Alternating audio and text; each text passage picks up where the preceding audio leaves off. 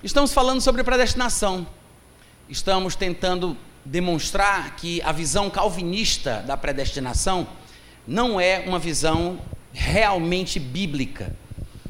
Há muito bafafá hoje na internet sobre esse tema e cada vez mais o calvinismo tem se popularizado, principalmente entre os jovens.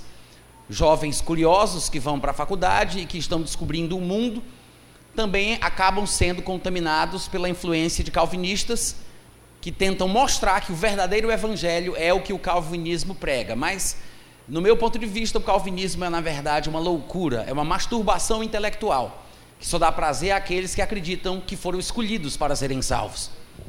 É uma coisa que prejudica a vida cristã realmente como ela deveria ser se não prejudica para o mal, fazendo a pessoa ter insegurança sobre a sua salvação, fazendo-a duvidar de que ela foi eleita para ser salva, deixa a pessoa arrogante e soberba por ter certeza que é eleita para ser salva. Ou seja, gera vulnerabilidade em quem não tem certeza e gera arrogância em quem pensa que foi escolhido para estar nessa casta superior, mais nobre, os eleitos, os amados por Deus, por quem Jesus Cristo morreu. Como nós temos falado, o calvinismo prega que Jesus não morreu por todos, porque Deus não ama a todos. Essa é a visão do calvinismo, a visão oficial. Eles dizem: Jesus morreu apenas por quem Deus elegeu, apenas por quem Deus escolheu, porque Deus só ama os seus eleitos. Mas a Bíblia ensina sobre predestinação, não a predestinação calvinista. Quando eu estou ministrando sobre esse tema, eu tenho o costume de falar sobre a diabólica doutrina calvinista da predestinação para o inferno. E muitos não entendem isso, porque eles parecem não compreender que quando eu digo a diabólica doutrina calvinista da predestinação para o inferno, eu não estou dizendo que não existe predestinação. Eu não estou dizendo que a Bíblia não fale sobre predestinação. Eu estou adjetivando a doutrina calvinista da predestinação de diabólica. Eu não estou dizendo que falar de predestinação é diabólico, mas eu estou dizendo que o ensino calvinista, a roupagem que o calvinismo dá, os conceitos calvinistas de predestinação, no meu ponto de vista, é que são diabólicos. Quantos estão entendendo? Então, não é que a Bíblia não fale sobre isso, fala, e a minha pretensão hoje pela manhã é gastarmos aqui pelo menos uma hora, né? Pelo menos uma hora, eu não quero fa falar mais do que isso, porque a pior coisa que existe é o pregador ficar entre os crentes e o almoço. Então, a gente não vai falar tanto quanto ontem, talvez não tanto quanto sexta, mas eu quero tentar provar que a predestinação ensinada por Paulo, ensinada pela Bíblia, não é a mesma coisa que a predestinação ensinada pelo calvinismo, tá? Então é o seguinte, para que nós pudéssemos falar a grosso modo sobre o que significa a palavra predestinação em si, a despeito do conceito bíblico, sem a gente citar versículo nenhum por enquanto, mas se eu quisesse entender o que significa predestinar, significa estabelecer o fim antecipadamente, estabelecer o destino de forma prévia, predestinar. Exemplo natural que poderíamos dar de uma predestinação seria um elevador, uma escada rolante o elevador, por exemplo, ou a escada rolante, são construídos para subir ou para descer. Você sobe na escada rolante, você desce na escada rolante. Então, ela tem um ponto de partida e tem um ponto de chegada. Ela tem um destino previamente estabelecido. Se você quer descer, você sobe na escada rolante que desce. Se você quer subir, você sobe na escada rolante que sobe. Você simplesmente dá um passo, você decide para qual escada rolante você vai. A escada rolante já tem o seu destino previamente estabelecido. É uma espécie de ilustração da predestinação. Naturalmente falando, a escada rolante é um exemplo de predestinação e o elevador também. Agora, existe a predestinação espiritual, porque Deus estabeleceu destinos de forma prévia. E só existem dois: um é a eternidade da glória juntamente com Deus, e o outro é a destruição e a danação eterna. Vocês podem dizer amém, gente? Amém. Só existem dois destinos espirituais previamente estabelecidos: ou a eternidade de comunhão com Deus, ou a destruição eterna. Espiritualmente falando, são os dois destinos estabelecidos. Sim, a Bíblia fala sobre isso, mas para se estar em qualquer um destes destinos, você tem que tomar uma decisão sobre o caminho que você vai escolher.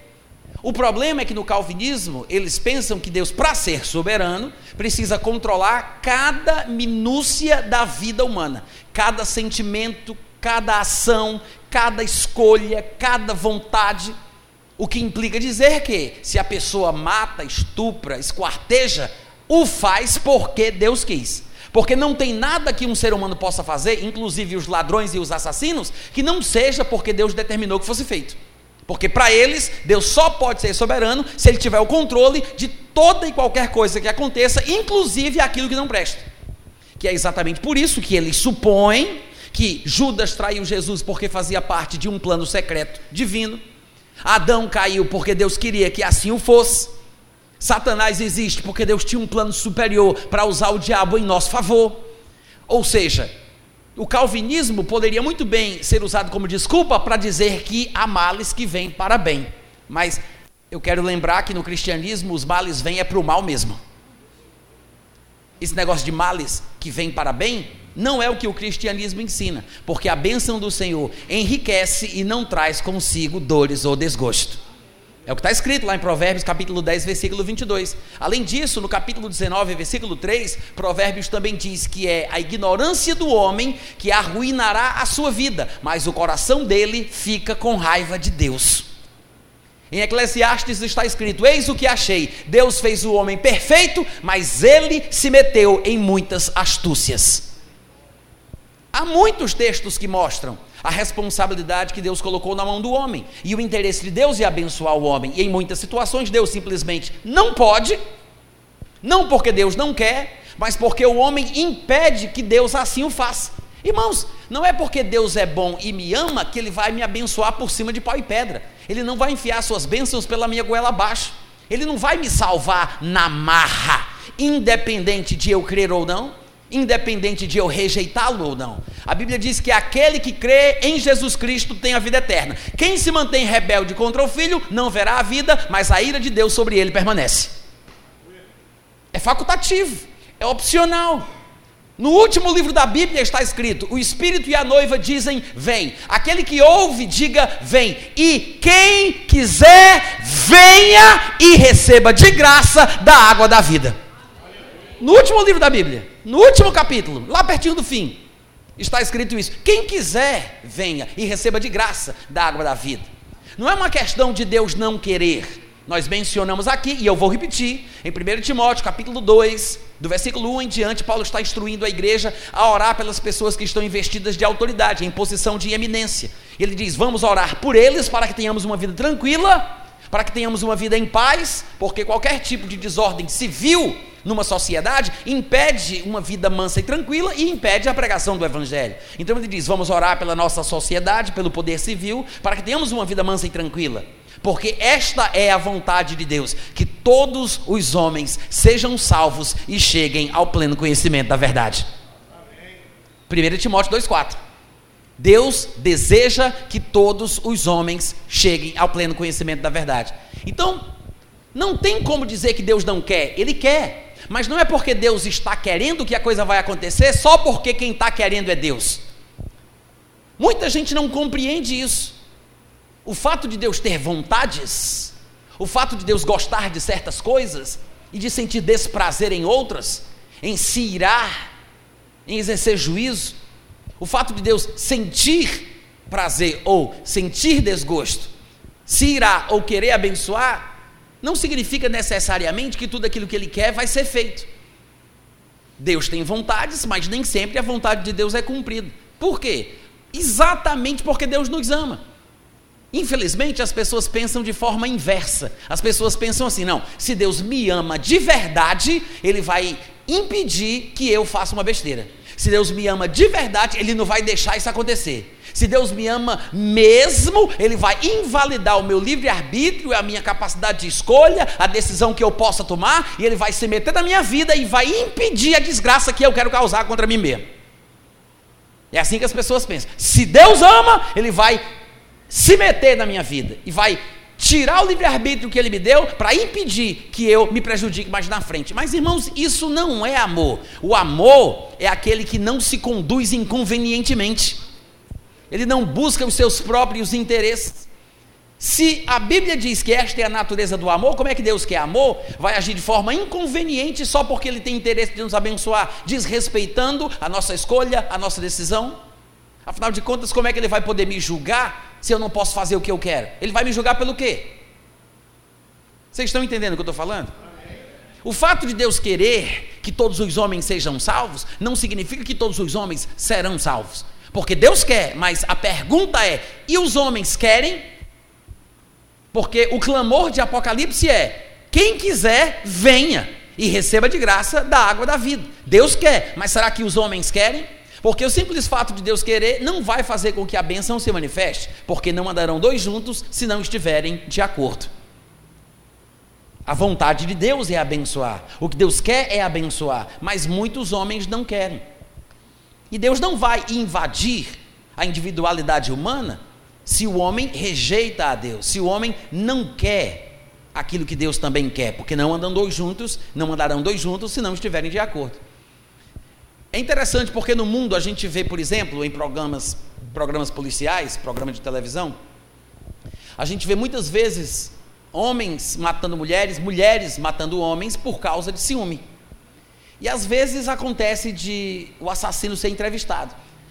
E você vai observar o que é que eles dizem do porquê mataram, e em muitos casos eles dizem: matei porque eu amo. Matei porque foi ciúme, não queria ficar comigo, me rejeitou, me deixou, queria morar com outro, e se não vai ficar comigo, não vai ficar com ninguém. Matei por amor mesmo. Que amor é esse que mata porque a pessoa é rejeitada? Será que esse é o tipo do amor que Deus tem? Esse amor é carnal, é humano, doentio, diabólico, o amor de Deus é o contrário.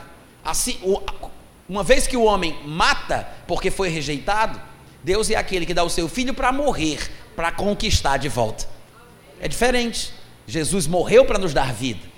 O homem carnal, com esse amor que não vale nada, ele mata porque foi rejeitado. E muitas vezes não estamos pensando, mas estamos querendo que o amor de Deus seja mais ou menos como esse.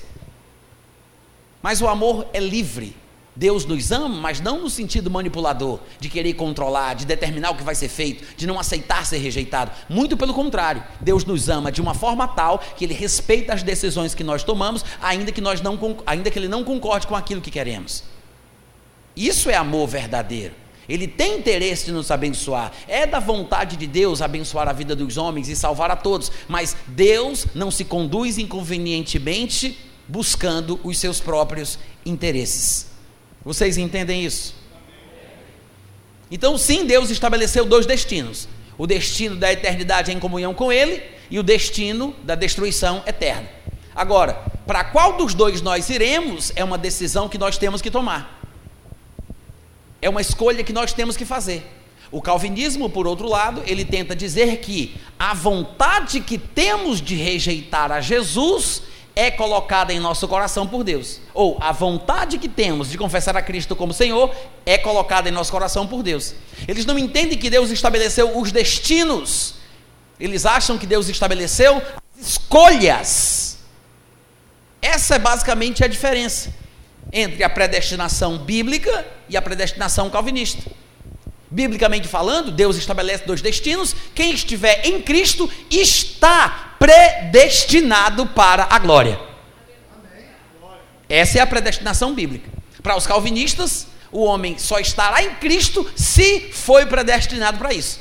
Ou seja, o calvinismo pensa que o homem é predestinado para receber Jesus, enquanto a predestinação na Bíblia mostra que quem aceitar Jesus está predestinado para o céu, está predestinado para a glória. Vocês entendem a diferença entre uma coisa e outra? Para eles, quem foi predestinado vai receber Jesus mais cedo ou mais tarde. Não tem para onde fugir, não tem para onde correr. Quem foi predestinado na visão calvinista vai receber Jesus mais cedo ou mais tarde. Porque para eles a predestinação é predestinação para receber Jesus, predestinação para ser salvo. E isso é uma má interpretação de Efésios capítulo 1, do versículo 3 em diante. É uma má interpretação. Porque não é isso que Paulo diz ali, mas eles interpretam essa passagem de forma equivocada e por isso dão essa versão do que significa predestinação no calvinismo. E a gente vai ver que não é isso que Paulo está falando lá, tá? Deus não predestina as escolhas, Deus não predestina a vontade, Deus não determina, não estabelece aquilo que nós gostamos ou não gostamos, aquilo que queremos ou não queremos. Muita gente pode pensar que sim, porque não está sabendo manejar bem a palavra da verdade. Vocês entendem o que eu falo, gente? Amém. E o mais curioso é que, eu não sei se vocês já tiveram oportunidade de conversar com algum calvinista, mas os calvinistas insistem em dizer que nós não temos escolha, nós não temos livre-arbítrio. Eles dizem que não temos vontade nenhuma, somos escravos e presos e fazemos aquilo que está determinado. Se somos pecadores, pecamos porque nascemos assim, somos incapazes de tomar qualquer decisão. E para a gente ser salvo, Deus tem que nos salvar. Somente depois que Ele nos salva, nos faz nascer de novo, é que a gente vai conseguir ter fé. Ou seja, eu não sou salvo porque eu criei, eu sou salvo primeiro para conseguir crer. É isso que o calvinismo ensina. No entanto, por que, que os calvinistas ficam com raiva quando nós dizemos que não concordamos com eles? Afinal de contas, não são eles que dizem que nós não podemos mudar a nossa opinião? Não são eles que dizem que nós não temos escolha? Ora, se eu não tenho escolha e eu não concordo, talvez eu não concorde, porque fui destinado para isso. Que, você fica com raiva quando eu digo que não concordo com aquilo que você crê? Ninguém entendeu? Como é que o calvinista fica com raiva porque eu prego contra o que eles falam? Afinal de contas, o que é que ele quer discutir comigo? Ele vai me mudar? Vai me mudar como se eu não tenho escolha? Alô? Não faz sentido. O calvinista insiste em dizer que eu não tenho escolha. Aí quando eu falo contra o que ele diz, ele vem brigar contra mim, como se eu pudesse mudar de opinião. Como se eu agora pudesse ter escolha de querer pensar como ele pensa. Afinal de contas, se eu sou o que eu sou e eu faço o que eu faço porque Deus me destinou para isso e eu não tenho escolha, o que adianta um calvinista vir encher a minha paciência? A própria atitude dos calvinistas em sair pela internet combatendo os que pregam coisas contra eles demonstram que eles creem uma coisa, mas vivem outra. Vocês entendem o raciocínio? Porque um calvinista que fosse coerente com as suas crenças, ele iria se conformar com o jeito que as coisas são. E Zé Finim tem que se conformar, porque está tudo no controle de Deus, as coisas são como são, porque Deus, que, que história é essa dele querer vir debater comigo e trocar opinião só porque eu não concordo com o que ele diz, se eu não tenho escolha? É ridículo, gente. É ridículo. Não faz o menor sentido. Agora, muitas passagens que são mal interpretadas, como a gente vai ver aqui o exemplo em algumas delas, inclusive Efésios capítulo 1, como eu citei, porque tem pelo menos dois ou três textos do Novo Testamento que são fundamentais para a doutrina cristã, mas que o calvinismo se apropriou, sequestrou tais textos e dão a impressão para um crente desavisado de que estas passagens são passagens que corroboram o calvinismo, o que é uma grande tolice. Porque você vai ver que é simplesmente uma má interpretação de texto. Vocês já ouviram falar da expressão analfabetismo funcional? Uma pessoa que sabe ler, sabe escrever, ela é alfabetizada, mas ela não consegue interpretar um texto, ela não consegue distinguir o desenvolvimento de uma ideia dentro de um bloco semântico. É mais ou menos isso.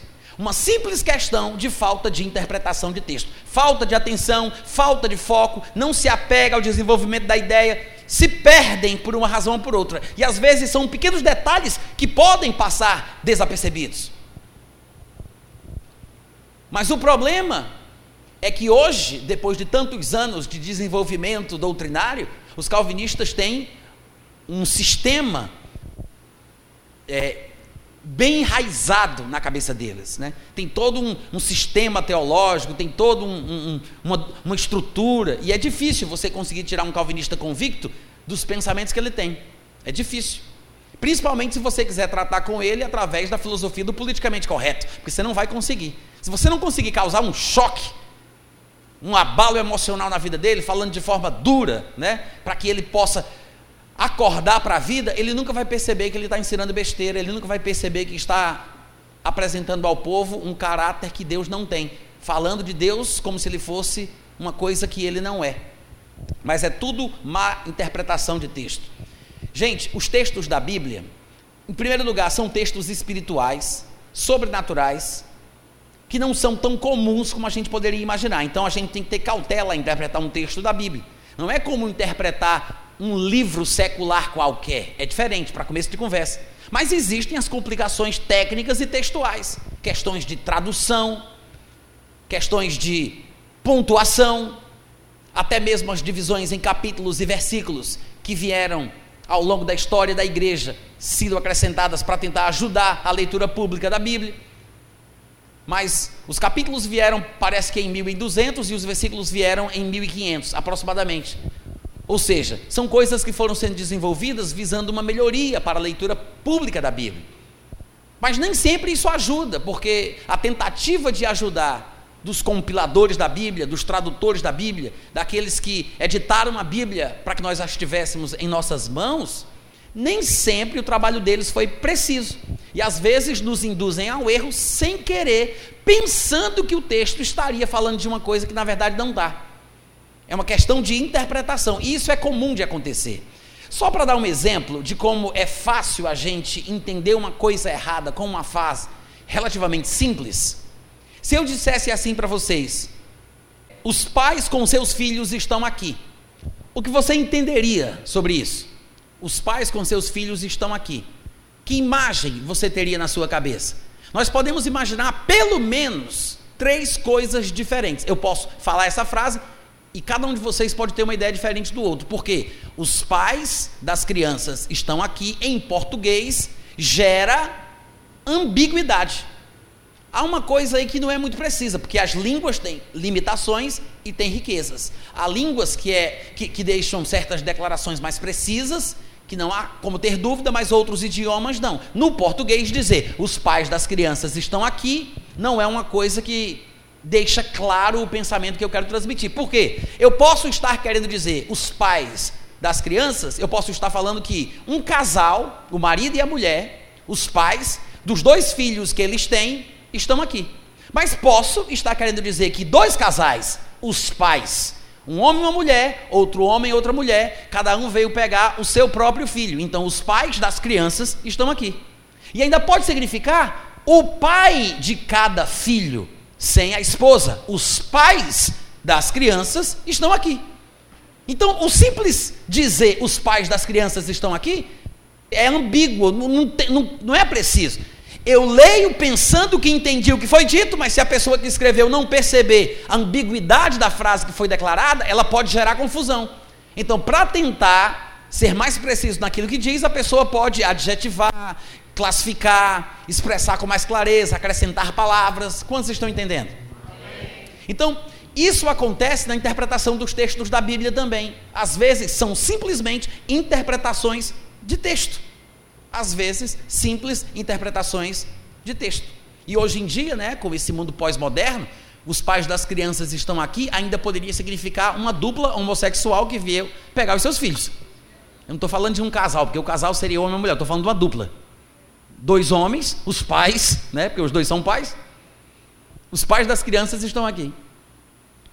Mas, da mesma forma, existem textos na Bíblia que geram essa confusão. E no meu ponto de vista, gente, são coisas até relativamente simples, mas por falta da capacidade de interpretar o texto de uma forma melhor, as pessoas se deixam induzir ao erro. Um dos textos onde isso acontece, por exemplo, é Atos capítulo 4, do versículo 26 ao versículo 28. Atos capítulo 4, do versículo 26 ao versículo 28. Diz assim: Levantaram-se, isso é a oração da igreja lá em Jerusalém, a respeito da perseguição que as autoridades de Israel estavam é, imprimindo contra os cristãos. E na oração eles dizem: Levantaram-se os reis da terra e as autoridades ajuntaram-se a uma contra o Senhor e contra o seu ungido, porque verdadeiramente se ajuntaram nesta cidade contra o teu santo servo Jesus, ao qual ungiste, Herodes, Pôncio Pilatos, com gentios e gente de Israel. E no versículo 28 vem a tal frase que é usada como desculpa para a ideia determinista do calvinismo para fazerem tudo o que a tua mão e o teu propósito predeterminaram. Por causa de textos como este, que no meu ponto de vista são apenas mal interpretados, as pessoas pensam que a palavra está dizendo que o que Herodes, Pôncio Pilatos, os gentios e o povo de Israel fez, fez porque Deus predeterminou. Só que se você for olhar o contexto, a passagem não está dizendo que Deus predeterminou que eles fizessem o que fizeram com Jesus. O que Deus predeterminou foi o resultado que Deus esperava alcançar.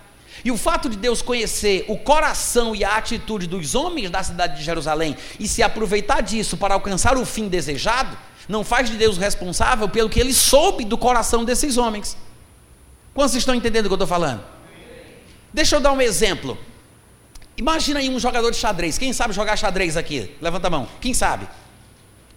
Tá, poucas pessoas. Eu não estou perguntando se você é um grande enxadrista, não. Eu estou perguntando se você sabe mexer as peças, tá? O jogo de xadrez é um jogo interessantíssimo, porque muito rico de estratégia, ele exercita a nossa capacidade de pensamento. Ele nos faz ter um raciocínio lógico e nos capacita de prever acontecimentos. Porque o xadrez se baseia basicamente naquilo que eu consigo ver que vai acontecer dependendo das minhas ações. O jogo de xadrez é isso. Eu penso em qual jogada vou fazer e calculo quais possibilidades de reação do meu oponente. Então, quem é que vence um jogo de xadrez? Aquele que tem mais visão de jogo, que não é outra coisa senão aquele que é capaz de prever mais jogadas de forma antecipada. Se eu conheço o perfil psicológico do meu oponente, eu posso imaginar o que ele vai fazer. Eu posso prever a reação dele. E um enxadrista pode muito bem, por vontade própria, entregar a dama que é a peça mais forte, mais importante do jogo, a rainha, né? Ele pode entregar a dama com o objetivo de ganhar o jogo.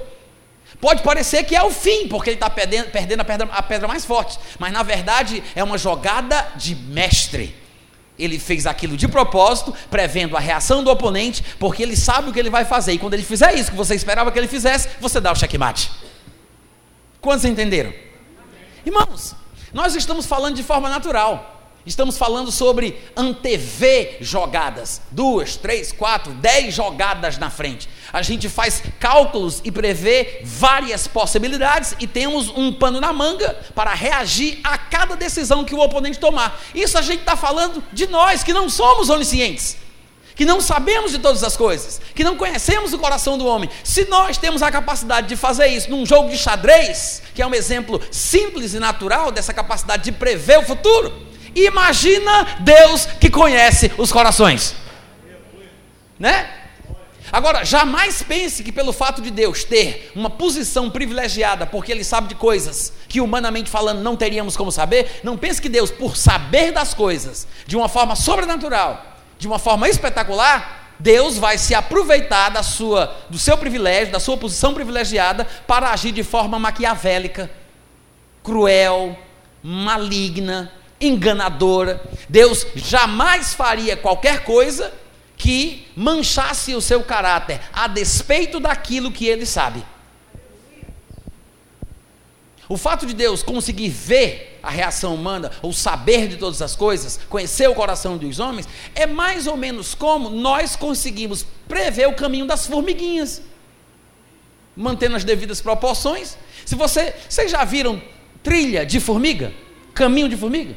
Vocês já viram que a formiga ela parece que faz um caminho torto, mas por incrível que pareça, todas as formigas que andam em fila vão pelo mesmo caminho torto que as outras formigas estão indo? Você vê uma formiga aqui e você já sabe por que caminho ela vai passar, porque as outras deixaram aquele caminho marcado. Então você prevê o caminho da formiga, você sabe onde ela vai passar. É da mesma, claro, mantendo as devidas proporções, a gente consegue conhecer o futuro das formigas, do caminho das formigas. Porque estamos numa posição privilegiada em relação a elas. Da mesma forma, mantendo as devidas proporções, Deus também consegue ver o nosso futuro, os nossos caminhos. Ele enxerga a realidade das nossas escolhas. E com base naquilo que o homem faz, naquilo que o homem é, Deus vai reagindo e interagindo, e obviamente, ele predetermina aquilo que ele quer que aconteça. Não predetermina as decisões que o homem toma, mas ele predetermina o que sabe que o homem vai fazer para alcançar o resultado que ele deseja. Quantos entenderam? Então, essa passagem que nós acabamos de ler tem esse significado. Deus predeterminou, pelo conhecimento que ele tem a respeito dos corações dos homens e pelo que ele conhecia que iria acontecer, ele predeterminou a forma que Jesus Cristo seria morto. Ele estabeleceu isso através do seu conhecimento privilegiado que só ele, como Deus, tem. Outras versões desta passagem dizem assim, por exemplo, a versão fácil de ler fala: Eles se reuniram para fazer todas as coisas que o Senhor, pelo seu poder e vontade, já há muito tempo tinha decidido que deveriam acontecer. A NVI diz: Fizeram o que o teu poder e a tua vontade haviam decidido de antemão que acontecesse. Deus não decidiu as escolhas que os homens tomariam, mas decidiu que iria usar o conhecimento que ele tinha sobre as atitudes dos homens para levar a termo o seu plano da morte de Jesus Cristo para a nossa redenção. Quantos entenderam? Então, o resultado foi decidido por Deus. O resultado foi predefinido por Deus, mas não a maldade, a insensatez, a carnalidade do coração dos homens. Vocês entendem a diferença, gente? É assim que Deus age. Mas muitas vezes as pessoas não conseguem ver isso.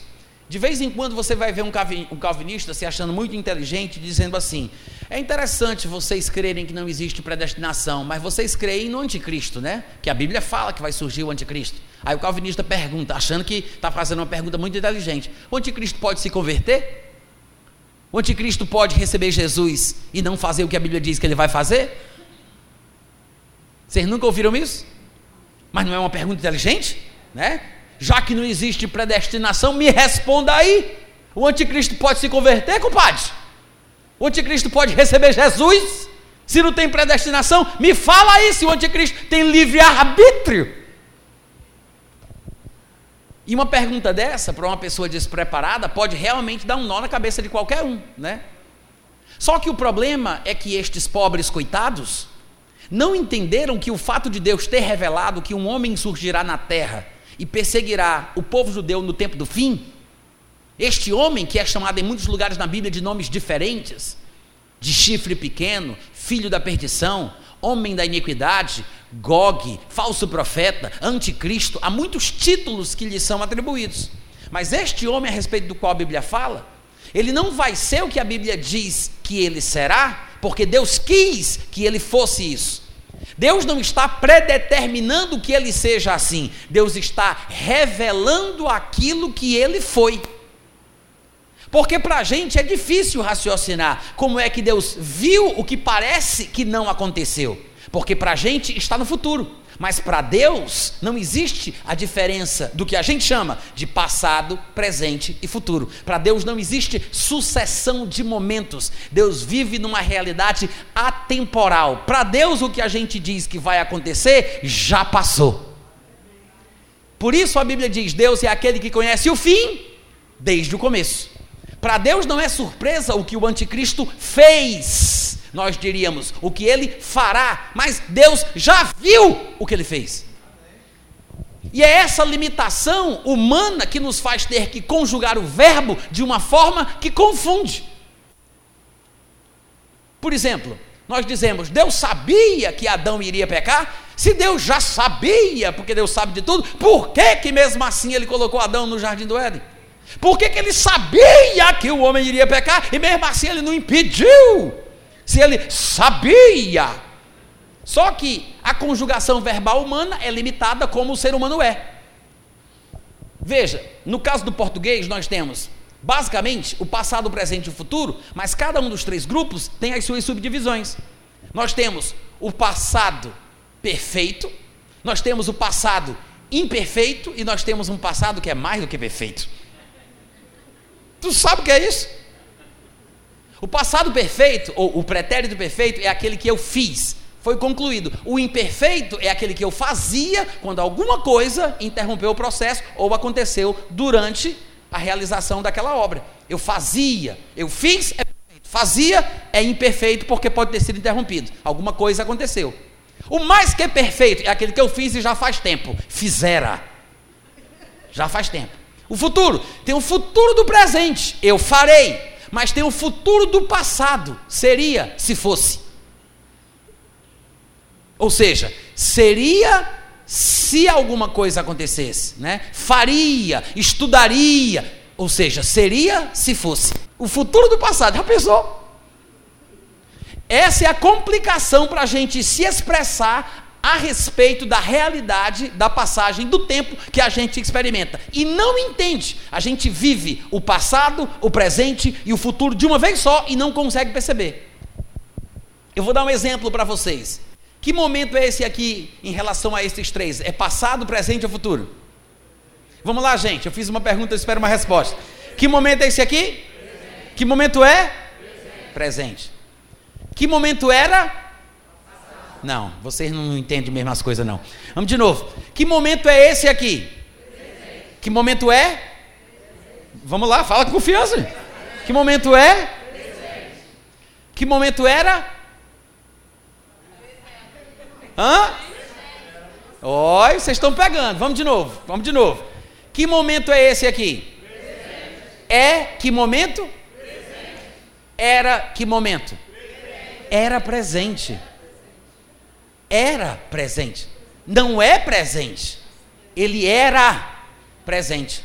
Aquele momento que era presente é o que? É passado. E esse presente não é o futuro do que passou? Por quê? Vivemos o presente, o passado e o futuro de uma vez só. Mas a gente não percebe. Agora, Deus está fora dessa realidade. E Deus vê tudo de uma vez só e para ele não é difícil manusear. Ah, a gente nem sabe dizer direito se é presente ou se é passado. Vocês mesmos se confundiram aqui umas três vezes. Por quê? Porque é presente. Era presente. Não é mais. Era presente. É passado. Mas olha a loucura. A conjugação verbal, para ficar correta, eu tenho que dizer era presente e é passado. O presente é passado, mas era presente. Eita, que loucura! Então é por isso que a gente se confunde quando vai dizer Deus sabia porque a nossa conjugação verbal nos induz a pensar que Deus sabia que o homem iria pecar e mesmo assim ele fez, como se Deus fosse o responsável pelo que ele sabia que iria acontecer. Mas já que para Deus não tem diferença de passado, presente e futuro, então por que a gente não conjuga a frase de uma forma verbal diferente. Por exemplo, já que para Deus não há diferença, afinal de contas estamos tentando abordar o assunto de uma perspectiva humana. Mas se eu disser, Deus soube que o homem pecou, porque quando o homem pecou, ele viu o homem pecando, no tempo que para a gente seria chamado de futuro, mas para Deus já passou. Então, em vez de dizer Deus sabia, Deus soube. Qual a diferença? Nenhuma, nenhuma, nenhuma. É uma questão de abordagem. É uma questão de didática, para tentar mostrar que às vezes a nossa forma de interpretar, conceituar, estudar as coisas de Deus, a nossa forma é que nos atrapalha. Porque nós estamos querendo colocar Deus dentro da nossa limitação humana. Quantos estão entendendo? Amém. Então dizer Deus sabia que o homem iria pecar é a mesma coisa de dizer sim, Deus soube que o homem pecou, porque ele viu o homem pecando no futuro. Amém, gente? Então, eu falei disso para poder tocar no assunto do anticristo. Presta atenção, vocês vão entender agora. Então, eles dizem: o anticristo tem livre-arbítrio? O anticristo poderia se converter? Poderia receber Jesus? É simples de responder isso. Basta um pouquinho de boa vontade. Deixa eu perguntar uma coisa para você. Você consegue mudar as coisas que você fez no ano passado? É uma pergunta simples, né, gente? Pelo amor de Deus, responde aí. Você consegue mudar as coisas que você fez no ano passado? Jamais, porque já passou. Não tem como mudar aquilo que passou, não é verdade? Se o anticristo já viveu e já morreu, como é que ele vai mudar o que ele fez? Hum? Não tem como. O fato de Deus revelar o que aconteceu não é uma determinação, é uma revelação. Esse é o problema. Muita gente não entende que muitos textos proféticos na Bíblia não são decretos divinos, são revelações divinas. Deus está revelando, revelar é tirar das sombras, é trazer para a luz, é retirar o véu. Então Deus está fazendo público, tornando público, dando a conhecer. Ele não está decretando para que aconteça, mas ele está revelando o que aconteceu ou o que vai acontecer no nosso ponto de vista limitado e humano. mas Deus está revelando o que ele viu acontecendo no futuro. Então, na verdade, muitas profecias não são predeterminações, como pensam alguns, mas são furos de reportagem proféticos. Entenderam o trocadilho? É um furo de reportagem divino. Né? Deus, ele revela aquilo que ele sabe pela sua perspectiva divina, atemporal.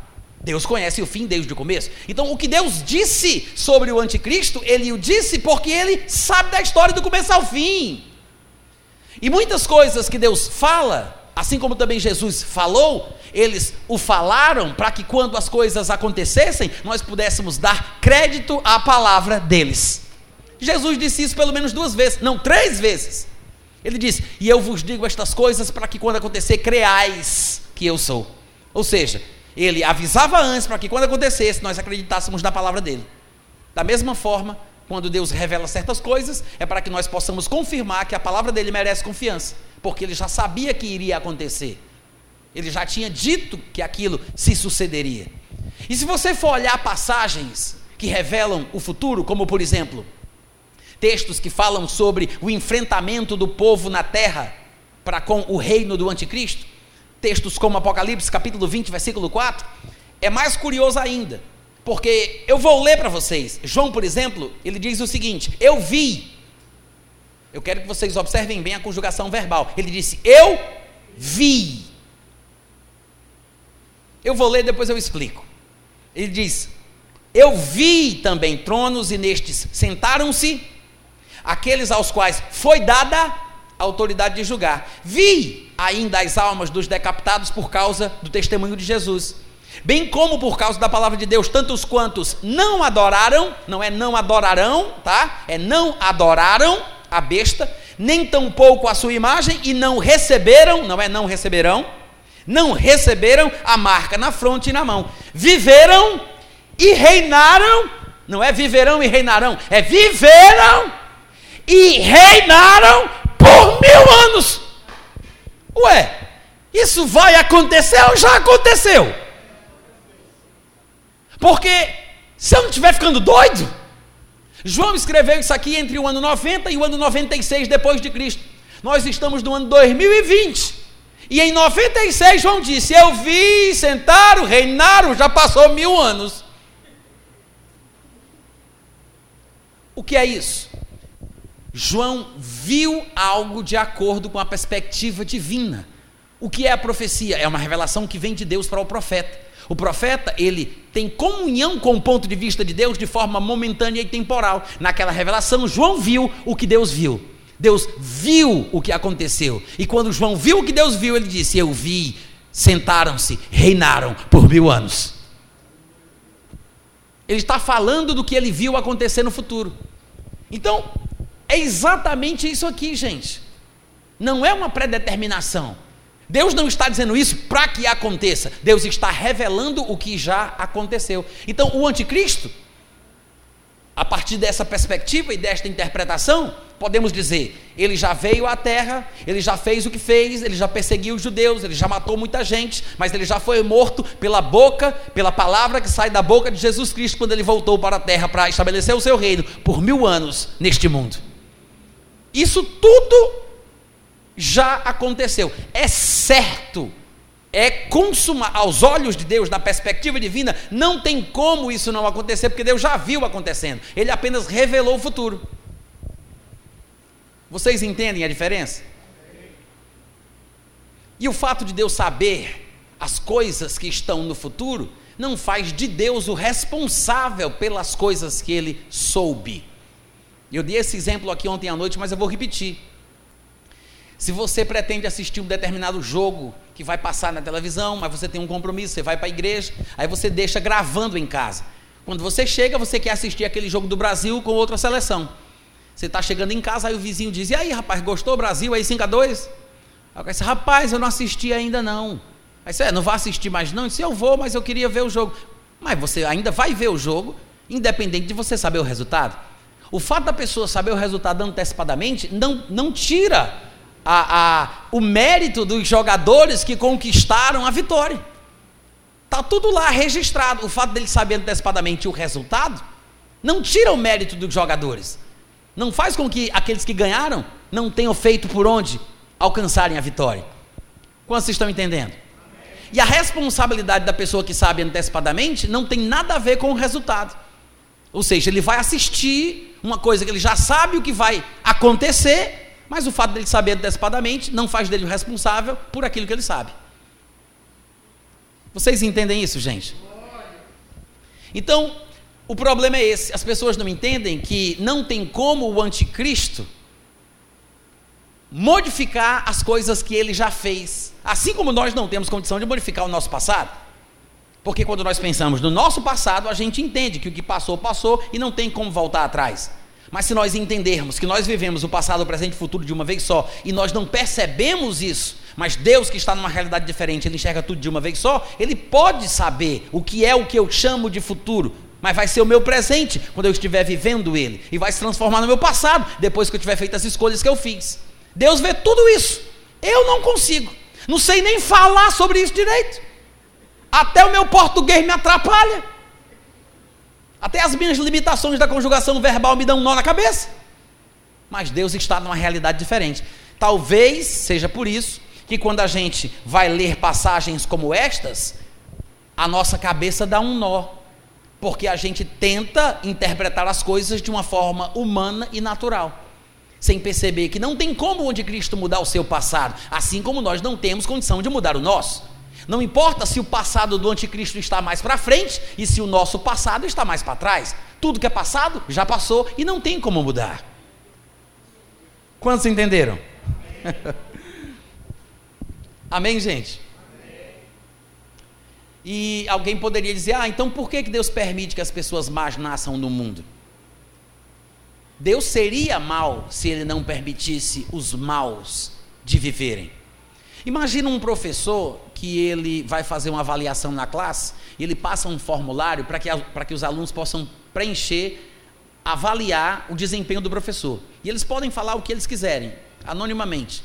Uns vão dizer que ele é bom, que ele é mau, que ele não ensina bem, que ele ensina bem, e vão falar o que quiserem. Mas antes do professor pegar os formulários e entregar na direção da escola, ele pega todas as declarações ruins e ele queima, e ele leva só os formulários que falam bem.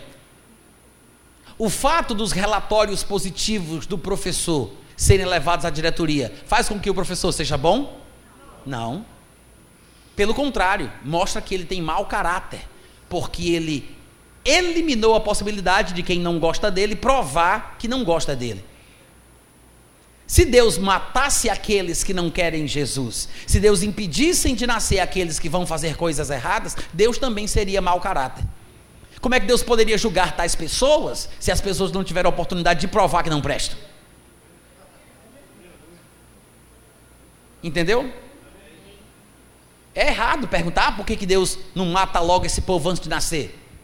Porque se Deus fizesse isso, Deus seria igual às pessoas que ele vai ter que condenar.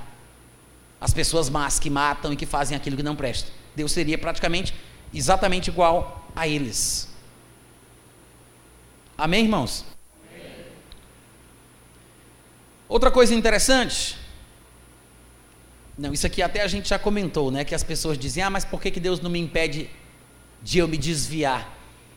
É aquela história do homem que mata a sua mulher porque ela quer rejeitar o homem, quer ficar com outra pessoa e o homem a mata porque ela não quer ficar mais com ele. Ou seja, a pessoa vai se desviar, aí Deus impede que a pessoa se desvie porque Deus ama aquela pessoa. Isso não é amor, é manipulação, é domínio, é egoísmo. Esse controle não é amor, porque o amor, ele não se conduz inconvenientemente para buscar os seus próprios interesses. Amém, gente? Agora, por que, que as pessoas pensam que a Bíblia fala que nós fomos predestinados para receber Jesus? Por que, que calvinistas pensam que quem é crente é crente porque foi predestinado para isso? Por falta de interpretação correta dos textos. Um dos textos que eles usam para justificar essa ideia, como eu disse para vocês, é Efésios capítulo 1, a partir do versículo 3. Eu gostaria de de ler com vocês Efésios capítulo 1.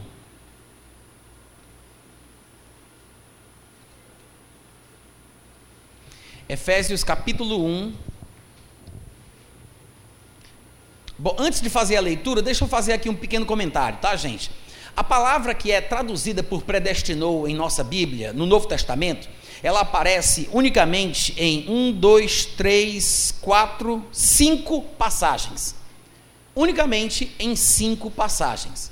Olha para cá, antes da gente ler Efésios, deixa eu falar isso aqui para vocês. Uma delas é Atos capítulo 4, 26 e 28, quando nós lemos que as autoridades de Israel fizeram coisas para estabelecer o que Deus havia predeterminado. Quando eu dei para vocês o exemplo do enxadrista que consegue prever as jogadas e ele entrega a dama para poder dar um checkmate. Então Deus, ele predestinou o resultado, não a ação das pessoas, porque Deus conseguiu ver o coração dos homens e ele consegue saber o que cada um vai fazer.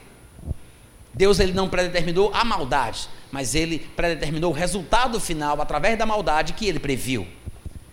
Uma das passagens onde a palavra aparece, a palavra que é traduzida por predestinação, é essa, é, é Atos 4, do 26 ao 28, mas também aparece em 1 Coríntios 2, 7, aparece em Romanos, 20, Romanos 8, 29 e 30, aparece em Efésios 1, 5 e Efésios 1, 11.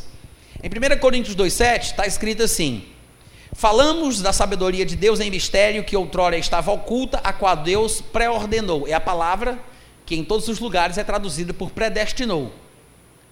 A palavra é mais ou menos assim: pro, o, pro, o, riso, pro, ritsu, uma coisa desse tipo. Então aqui foi traduzida por pré-ordenou, mas poderia ser traduzida por predestinou, porque é essa palavra que é traduzida por predestinação. Então, falamos da sabedoria de Deus em mistério, outrora oculta, a qual Deus pré-ordenou ou predestinou para, desde a eternidade para a nossa glória. A outra passagem é Romanos 8, 29 e 30, que diz: Porquanto aos que de antemão conheceu, também os predestinou para serem conformes à imagem de seu filho, a fim de que ele seja o primogênito entre muitos irmãos. E aos que predestinou, a estes também chamou, aos que chamou, a estes justificou, e aos que justificou, a estes também glorificou. O que muita gente não percebe, porque calvinistas usam essa passagem de forma errônea, eles dizem: está vendo aí como Deus predestinou alguns para serem conformes à imagem do seu filho Jesus? Daqui a pouco eu vou explicar o que isso significa, mas eu quero que você observe, antes de qualquer coisa, que antes de Paulo falar que Deus predestinou estes para serem conformes à imagem de Jesus, Deus os conheceu antecipadamente. Antes de predestiná-los, Deus os conheceu previamente. Quantos perceberam isso? Aos que de antemão conheceu, a estes predestinou. Então veja que Deus não predestinou os que ele quis de forma arbitrária. Primeiro, Deus conheceu os corações, conheceu as pessoas. A presciência de Deus estabeleceu a predeterminação. Ou seja, pelo fato de Deus saber de certas coisas de forma antecipada, porque só Ele, como Deus, pode saber dessa forma o conhecimento prévio de Deus, a presciência de Deus, lhe levou a fazer a predestinação. Então não é uma predestinação arbitrária, é com base no conhecimento que Deus tem dos corações dos homens. Amém, gente? Primeiro ele conheceu de forma prévia, e por isso ele pôde predestinar, porque ele conheceu antecipadamente. Então é com base no que ele sabe, é com base no que ele conhece. Mas os outros textos que usam a palavra predestinar ou predestinação se encontram em Efésios 1:5 e Efésios 1:11. Em Efésios 1:5 ele diz: "Nos predestinou para ele para a adoção de filhos por meio de Jesus Cristo, segundo o beneplácito da sua vontade." E Efésios 1:11 diz: "Nele digo, no qual fomos também feitos herança, predestinados segundo o propósito daquele que faz todas as coisas conforme o conselho da sua vontade."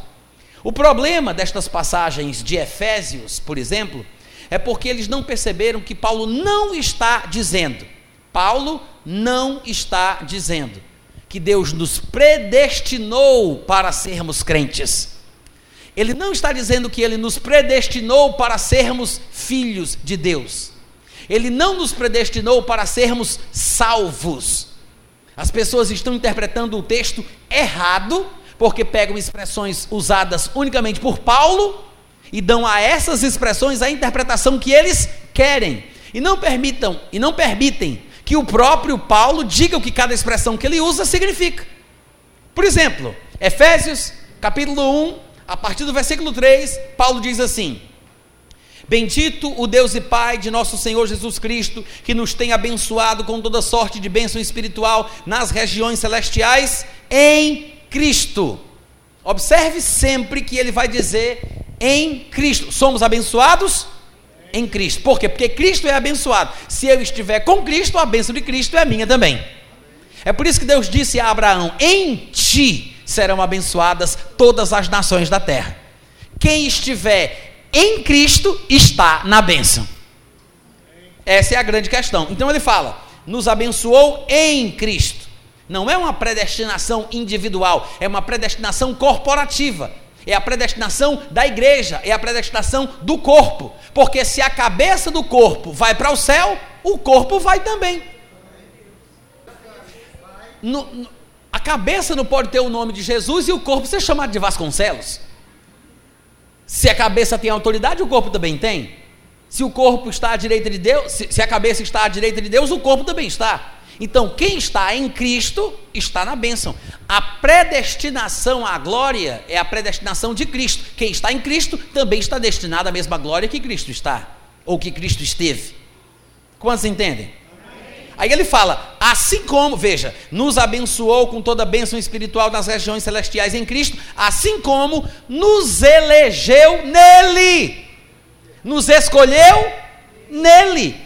Essa é a palavra-chave do texto de Efésios. Nele, em quem, no qual, por meio de quem. Isso vai se repetir várias e várias vezes. No versículo 3 ele diz: Fomos abençoados em Cristo, assim como fomos eleitos ou escolhidos nele antes da fundação do mundo, para sermos santos e irrepreensíveis perante ele e em amor nos predestinou para ele para a adoção de filhos. Qual é o problema? É porque as pessoas não entendem o que Paulo quer dizer quando ele usa a expressão adoção de filhos.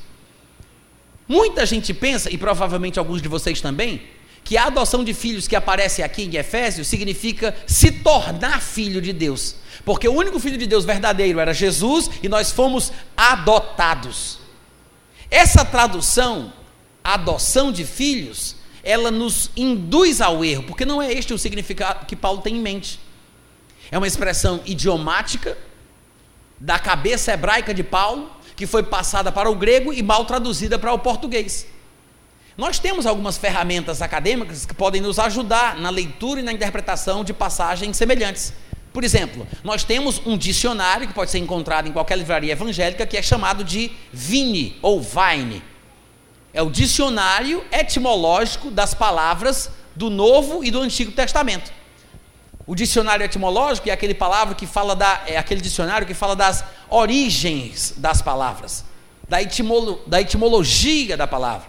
E se você pegar esse dicionário e você for para a parte do Novo Testamento e procurar a palavra adoção, você vai ver o que esse erudito diz a respeito do assunto. Ele fala que essa palavra adoção, que aparece no Novo Testamento, só é usada por Paulo. Pedro não usa, Lucas não usa, Mateus não usa, ninguém usa a, a expressão adoção de filhos. Paulo é o único que fala isso. E ele fala mais de uma vez. Ele fala em Efésios capítulo 1, versículo 5, fala em Efésios 1:11, ele fala em Romanos 8:23 e ele fala em Gálatas capítulo 4 a partir do versículo 1. Quando nós olhamos os contextos onde Paulo usa essas expressões, fica mais fácil da gente entender o que é que Paulo quer dizer com isso. Então, o que é adoção de filhos? O autor desse dicionário diz que adoção de filhos na cabeça de Paulo não é a mesma coisa de adotar alguém como filho, como a nossa sociedade moderna interpreta. Não era esse o significado na cabeça hebraica de Paulo. Na verdade, era uma expressão que dava a ideia de conquistar os direitos plenos. Por exemplo, se nós formos ler Gálatas capítulo 4, que é onde Paulo também usa essa expressão, ele diz assim: Gálatas 4, versículo 1, ele diz: Digo, pois, que durante o tempo em que o herdeiro é menor, em nada difere de escravo, posto, ou mesmo que ele seja senhor de tudo. Mas na idade, antes da maioridade, ele está sob tutores e curadores. Veja, não é sobre, é sob. Ele está debaixo da autoridade dos empregados do pai dele. Ele é o herdeiro, mas ele está debaixo da autoridade dos empregados do pai. Então ele está sob tutores e curadores até ao tempo pré-determinado pelo pai.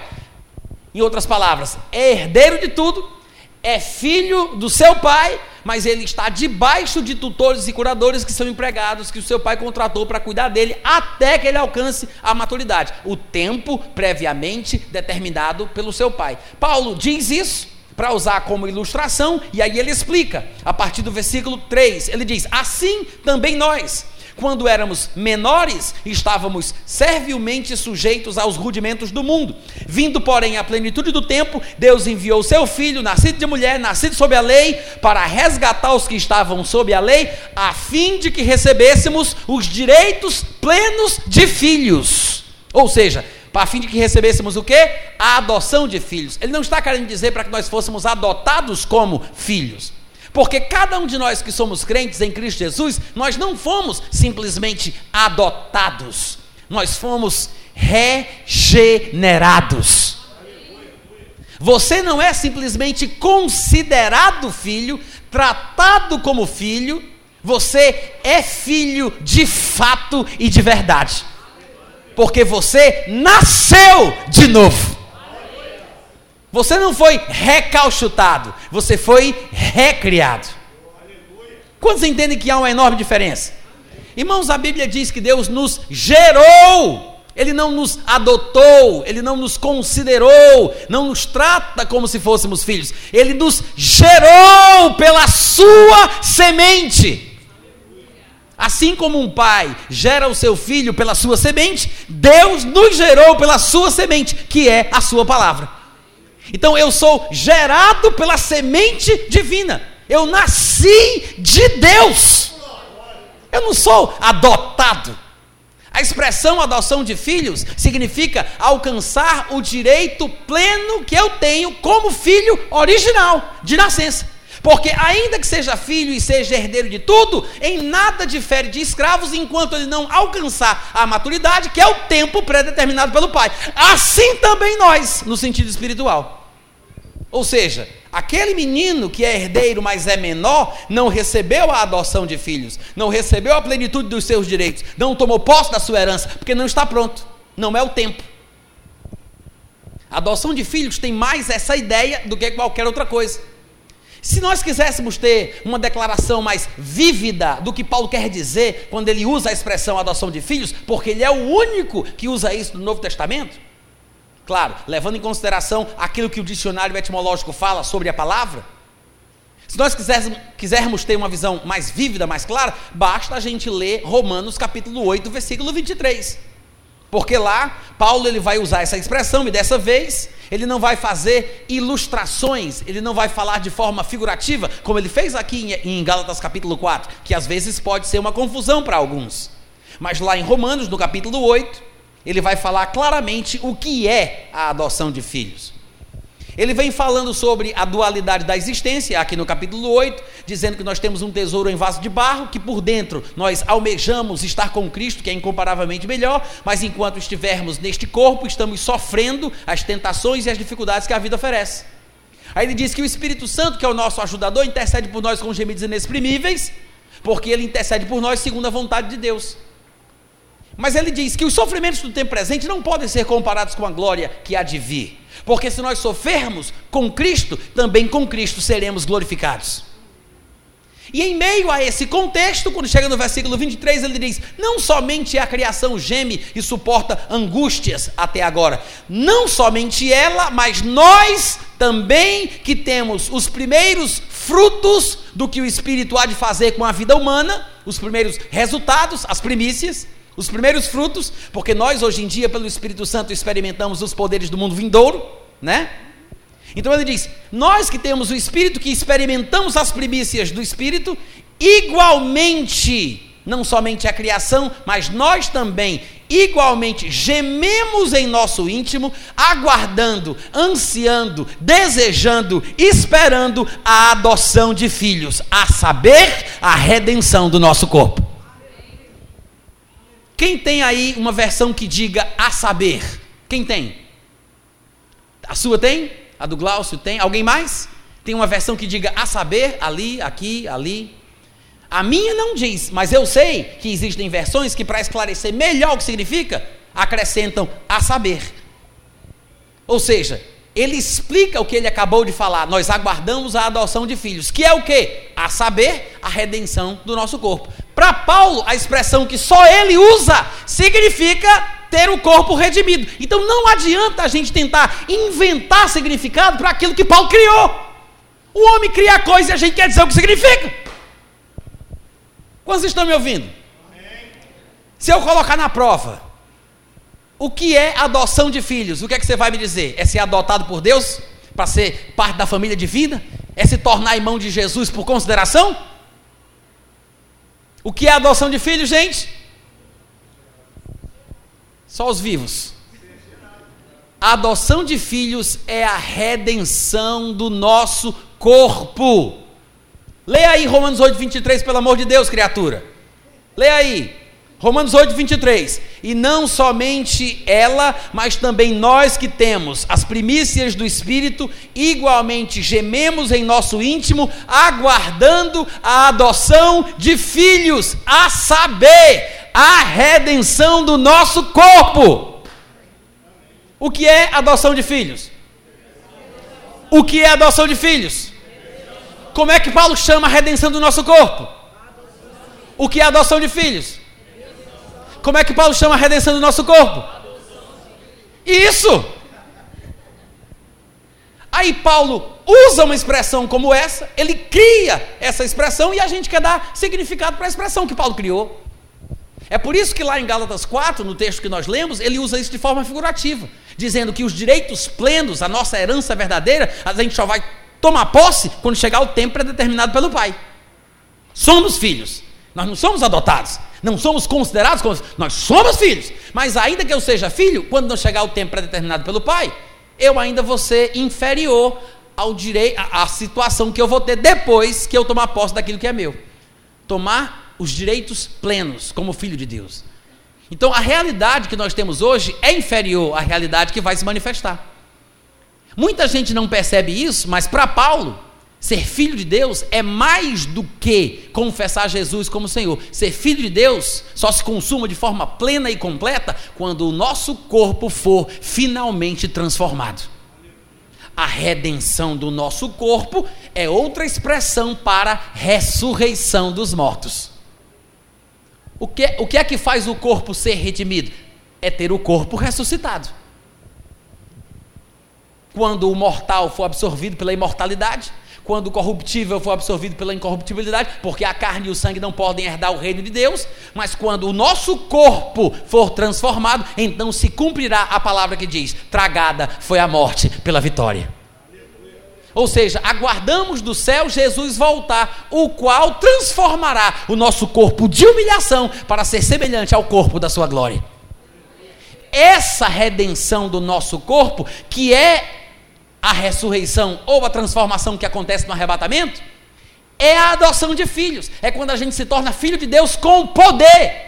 Hoje nós somos filhos de Deus, mas de forma limitada, fraca, aquém do que Deus tem para nós. Que é por isso que Paulo diz que estamos num corpo de humilhação. É humilhante você ter um tesouro tão glorioso, tão maravilhoso, dentro de um tesouro de barro, dentro de um vaso de barro. Um corpo como esse. É humilhante, é um corpo de humilhação. Porque esse corpo, hoje, que nós temos, não é compatível com a glória que está destinada a nós. O que é adoção de filhos? Redenção do nosso corpo é outro nome para o quê? Ressurreição. Mas, claro que é adoção de filhos, mas veja que são coisas que podem ser usadas intercaladamente. Eu posso chamar de adoção de filhos, redenção do corpo ou de ressurreição. É exatamente por isso que quando Paulo vai falar de Jesus Cristo no capítulo 1 de Romanos, e essa é uma coisa que pouca gente percebe, Paulo praticamente usa a mesma lógica. E ele diz assim no versículo do versículo 1 em diante, em Romanos capítulo 1, ele diz: "Eu, Paulo, servo de Jesus Cristo, chamado para ser apóstolo, separado para o evangelho de Deus, o qual foi por Deus outrora prometido por intermédio dos seus profetas nas escrituras sagradas, com respeito, presta atenção, com respeito ao seu filho, o qual, segundo a carne, é da descendência de Davi, mas agora se prepara para se assustar. Olha o que ele diz: ainda que ele seja considerado como filho de Davi, segundo a carne, ele foi declarado designado, estabelecido como filho de Deus com poder, segundo o Espírito de Santidade, através da ressurreição dos mortos. Espera aí, o que foi que Paulo disse aqui, gente? Paulo disse que Jesus foi declarado filho de Deus quando ele ressuscitou. Foi isso que Paulo disse? Ele disse: Ele é filho de Davi segundo a carne, mas foi declarado filho de Deus com poder pela ressurreição dos mortos. O que é a redenção? O que é a ressurreição dos mortos? A redenção do nosso corpo. O que é a redenção do nosso corpo? A adoção de filhos. O que é a adoção de filhos? É tomar posse dos direitos plenos que nós temos por sermos filhos de Deus. Jesus também foi declarado filho de Deus em poder quando ele ressuscitou dentre os mortos. Esse não é o único texto que diz isso, pouca gente percebe.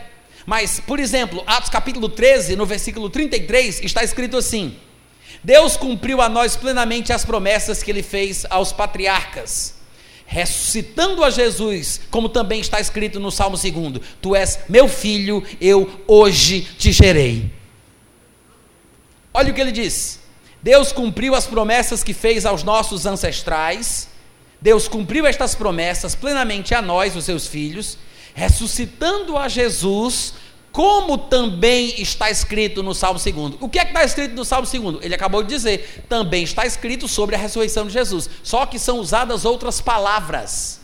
Mas para Paulo, estas palavras estão falando da ressurreição de Jesus. Deus cumpriu as suas promessas a nós ressuscitando Jesus, como está escrito no Salmo 2. O que é que está escrito no Salmo 2? Tu és meu filho, hoje eu te gerei. Hoje quando? Quando ele o ressuscitou dentre os mortos. Entenderam isso?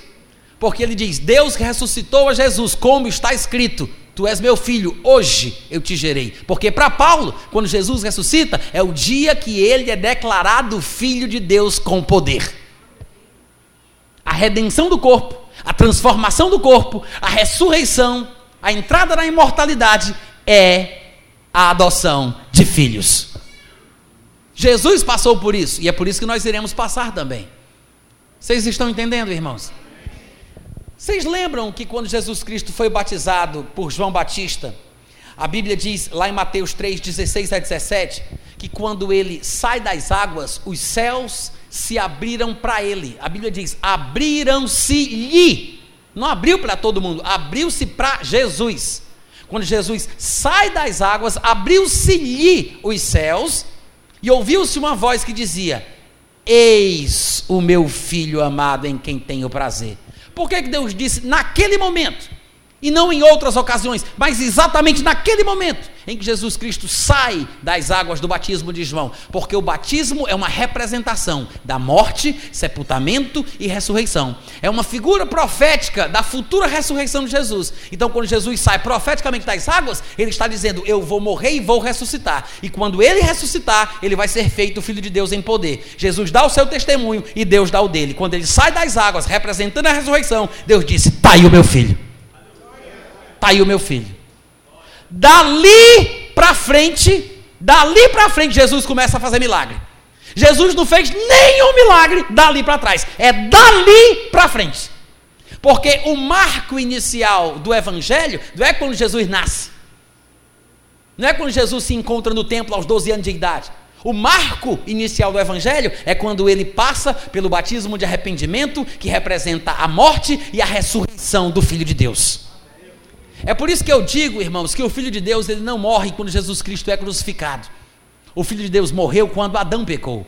Jesus morreu e ressuscitou para que o Filho de Deus que estava morto com o pecado de Adão voltasse à vida. Jesus morreu por nós e ele ressuscitou por nós. O Filho de Deus não morreu quando Jesus foi crucificado, ele morreu quando Adão pecou. Lembra que na genealogia de Jesus fala que Adão era filho de Deus? Quando Adão peca, o filho de Deus morre. Então Jesus tem que vir, morrer e ressuscitar para que o filho de Deus que estava morto com o pecado de Adão voltasse à vida. Amém, irmãos? A redenção do nosso corpo é a adoção de filhos. Não somos filhos adotados. Nós somos filhos de fato. De fato, aí você diz, Natan, rapaz, não faça uma declaração ousada como essa. Quem disse isso foi João, infelizmente ele falou antes de mim. Em 1 João, no capítulo 3, versículo 1, ele diz: Vede que grande amor nos tem concedido o Pai, a ponto de sermos chamados filhos de Deus. E de fato somos filhos. 1 João 3,1 ele diz: Vede quão grande amor nos tem concedido o Pai, a ponto de sermos chamados de filhos. Mas Ele não somente nos chama de filhos, Ele não somente nos considera como filhos, Ele continua e diz: e de fato a gente é filho. Quem é filho de Deus de fato aqui? De fato. Você não é só chamado, você não é só considerado, você é filho de fato de fato, de fato, nós somos filhos de Deus. E é por essa razão que o mundo não nos conhece, porque também não conheceu a Ele mesmo. Não conheceram a Jesus, não entenderam a Jesus, e é por isso que não nos conhecem e não nos entendem. Porque nós somos iguais a Jesus. Aí ele fala: Amados, agora, por enquanto, nessa vida, somos filhos de Deus, mas ainda não se manifestou o que a gente vai ser. Nós sabemos que quando ele se manifestar, nós seremos semelhantes a ele, porque haveremos de vê-lo como ele é. Eu não sei se vocês observaram, mas João está dizendo o seguinte: o mundo não nos conhece no presente, porque não conheceu Jesus no passado. Ou seja, não nos conhece porquanto também não o conheceu. Porque ele nos iguala ao passado de Jesus. Ele está dizendo que nós somos o que Jesus Cristo foi, mas nós seremos no futuro aquilo que Jesus já é. E seremos semelhantes a Ele, porque haveremos de vê-lo como Ele é, não como Ele será, porque Ele já é, a gente só não o vê. Cristo não está revelado, ele está oculto em Deus. Agora, quando Cristo, que é a nossa vida, se manifestar, então nós também seremos manifestados com Ele em glória. Então nós somos o que Jesus Cristo foi, mas nós seremos o que Jesus Cristo é. O nosso destino é sermos iguais a Jesus Cristo. Então, quando a gente vai ler Efésios capítulo 1, tendo em mente este ponto de vista, entendendo que a expressão adoção de filhos não é outra coisa senão a redenção do nosso corpo, porque Paulo diz isso com todas as letras, ele diz: Nós aguardamos a adoção de filhos, a saber, isto é, a redenção do nosso corpo. Ou seja, o objetivo maior, o alvo maior, a esperança cristã é ter o corpo transformado, passar pela ressurreição, se tornar igual Jesus, porque Jesus já é assim. A gente ainda não. Nós somos o que ele foi, mas nós seremos o que ele é. Então a nossa expectativa é ter um corpo transformado igual ao do Senhor Jesus Cristo. Vamos ler Efésios capítulo 1 mais uma vez e tentar entender o que Paulo diz aqui. Veja o que é que ele fala. No versículo 3 do capítulo 1, ele diz: Bendito o Deus e Pai de nosso Senhor Jesus Cristo, que nos tem abençoado com toda sorte de bênção espiritual nas regiões celestiais em Cristo. Assim como nos escolheu nele, antes da fundação do mundo, para sermos santos e irrepreensíveis perante ele. E em amor nos predestinou para ele, ou seja, para a adoção de filhos o que é a adoção de filhos? Redenção do nosso corpo. Paulo diz isso em Romanos capítulo 8, versículo 23. Qual é o problema das pessoas quando leem essa expressão que somente Paulo usa, por não considerarem o que Paulo tem em mente quando ele diz aquilo que ele diz? Colocam sentido na expressão de Paulo, dando a ela o significado que eles querem dar e não respeitam a própria imaginação e criação de Paulo do termo. E aí, quando alguém lê isso aqui, o que, é que eles pensam? Pensam que adoção de filho significa ser adotado na família. Que, em outras palavras, é dizer que a pessoa recebeu Jesus, a pessoa foi salva, a pessoa entrou na igreja. Então, quando lê isso, os calvinistas, por exemplo, pensam que a Bíblia está dizendo que Deus nos predestinou para virar crente. Quantos estão entendendo? Eles pensam que Paulo está dizendo que Deus nos predestinou para virarmos crentes, nos predestinou para sermos filhos de Deus, porque eles acham que é isso que Paulo está dizendo. Mas eles não percebem que Paulo não está dizendo que fomos predestinados para receber Jesus. Ele está dizendo que os que estão em Cristo estão predestinados para serem no futuro o que Jesus já é. Ou seja, para terem o seu corpo transformado como Jesus teve o dele. Porque Jesus também foi declarado Filho de Deus em poder através da ressurreição dos mortos. E nós, que temos as primícias do Espírito, aguardamos a adoção de filhos, que é a redenção do nosso corpo. Então, nós somos predestinados para isso.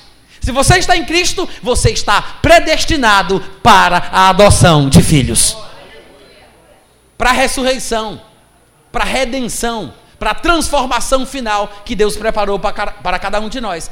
Não é ser predestinado para virar crente não é ser predestinado para confessar Jesus, não é ser predestinado para ser considerado como filho, para ser adotado como filho, não é isso. Ele está falando ser predestinado para ter o corpo redimido, para ser igual àquilo que Jesus é, que é exatamente a mesma coisa que Paulo vai falar lá em Romanos capítulo 8, versículo 29 e 30. Se você olhar o texto de Romanos 8, sabendo o que significa adoção de filhos, porque é aqui mesmo no capítulo 8 que Paulo explica o seu significado, do versículo 23, como a gente já viu. Quando chega no versículo 29, ele diz assim: Sabemos que todas as coisas cooperam para o bem, para o bem daqueles que amam a Deus, que são chamados segundo o seu propósito. Porquanto aos que de antemão conheceu, ou seja, Deus, pela sua presciência, pelo seu conhecimento antecipado, conheceu tais pessoas, viu e conheceu os seus corações, a estes que ele conheceu antecipadamente, também os predestinou para serem conformes à imagem do seu filho. Agora, ele não está falando que Deus nos predestinou para sermos na terra o que Jesus foi. Ele nos predestinou para sermos aquilo que Jesus já é no céu. Esse é o nosso destino. Sermos o que Jesus é. Somos o que ele foi, mas seremos o que ele é. A imagem do filho para a qual nós estamos predestinados é a imagem final, é o estado final de Jesus Cristo, que é o que ele tem hoje. Muita gente não percebe isso, mas Jesus ele passou ao longo da sua eternidade por três estados distintos. Nós sabemos que Jesus estava com Deus e ele era Deus, e Deus é espírito, e não tem carne e ossos como vês que eu tenho. Então, ele estava com Deus, ele era Deus, mas ele não tinha um corpo humano. Ele sabia o que era o ser humano, mas ele não sabia o que era ser humano. Ele nunca tinha tido dedo, unha, sistema nervoso, globo ocular, nunca tinha sentido sono, nunca tinha sido tentado. Até morrer, ele morreu.